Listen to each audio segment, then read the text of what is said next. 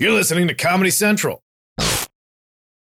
Yes, sir. What do you think about Liam Neeson's recent admission that he really killed a black person or black people? What do I think of Liam Neeson's recent admission that he wished? Well, I, I think it's, it's really difficult because in many ways it feels like an onslaught. You know, I can understand for any black person out there to just be like, this shit never seems to end, right? You think you get past the age of lynching, you, you, and then there's still blackface in 2019.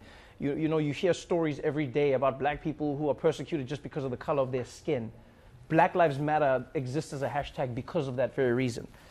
I do think, though, the Liam Neeson story, most of it was would like most of it is is is treated the way it is because of how he told the story and where he told the story. I think if Liam Neeson had told that story on Oprah, and there was like a conversation, we would have seen it as a person admitting to a time in their life when they allowed their anger and hatred to, to, to fester into a racism that they're ashamed of. Then it would be like, because then you'd have someone on the opposite side. Oprah would be like, why, Liam? And he'd be like, I don't know, Oprah. I don't know. It was so horrible, Oprah. And she'd be like, come here, Liam. No, you know what you. And he's like, it was so bad, Oprah. It was so bad. But we never had that. So all it was was Liam Neeson's talking about a movie about revenge.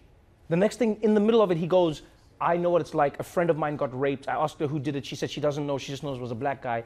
And I went out into the streets hoping that some black bastard, and he put it in quotes, you know, and he went, some black bastard would step out and start something with me so that I could kill him. And the headline obviously is Liam Neeson. I walked the streets looking for a black person to kill, which is what he said, but not technically what he was saying, right? And I think also, I'm going to be honest, I think a lot of people take the story a little bit more seriously because it's Liam Neeson because people see him as the taken guy. If like Tom Hanks said the same thing, I walked the streets for a week, black people be like, really, Tom Hanks? really, Tom Hanks? People like, yo, man, we're gonna kick your ass, man. You gonna, we gonna Bubba Gump your ass, Tom. like, like I think part of it is that is like people. So it, it, it has a certain weight that it wouldn't have if it weren't for Liam Neeson. Um, I do think it, it was it was a powerful admission, though. You know, I, I hope he and people who hear the story understand the gravity of what he's saying, and that is, you if you are not careful, you can have inside of you a hatred that is that that is um, encouraged or grown by the society that you live in, and you don't even realize how disgusting that idea is. I, I think it was cool that he said he looked for help afterwards. I think it was cool that no one bust him. He volunteered the information. I think it was great that he was ashamed. You know, so for me, I, I, that's the world I want to live in. I want to live in a world where a person who says something like that is ashamed of it, and they're telling it to you, not you're catching them out.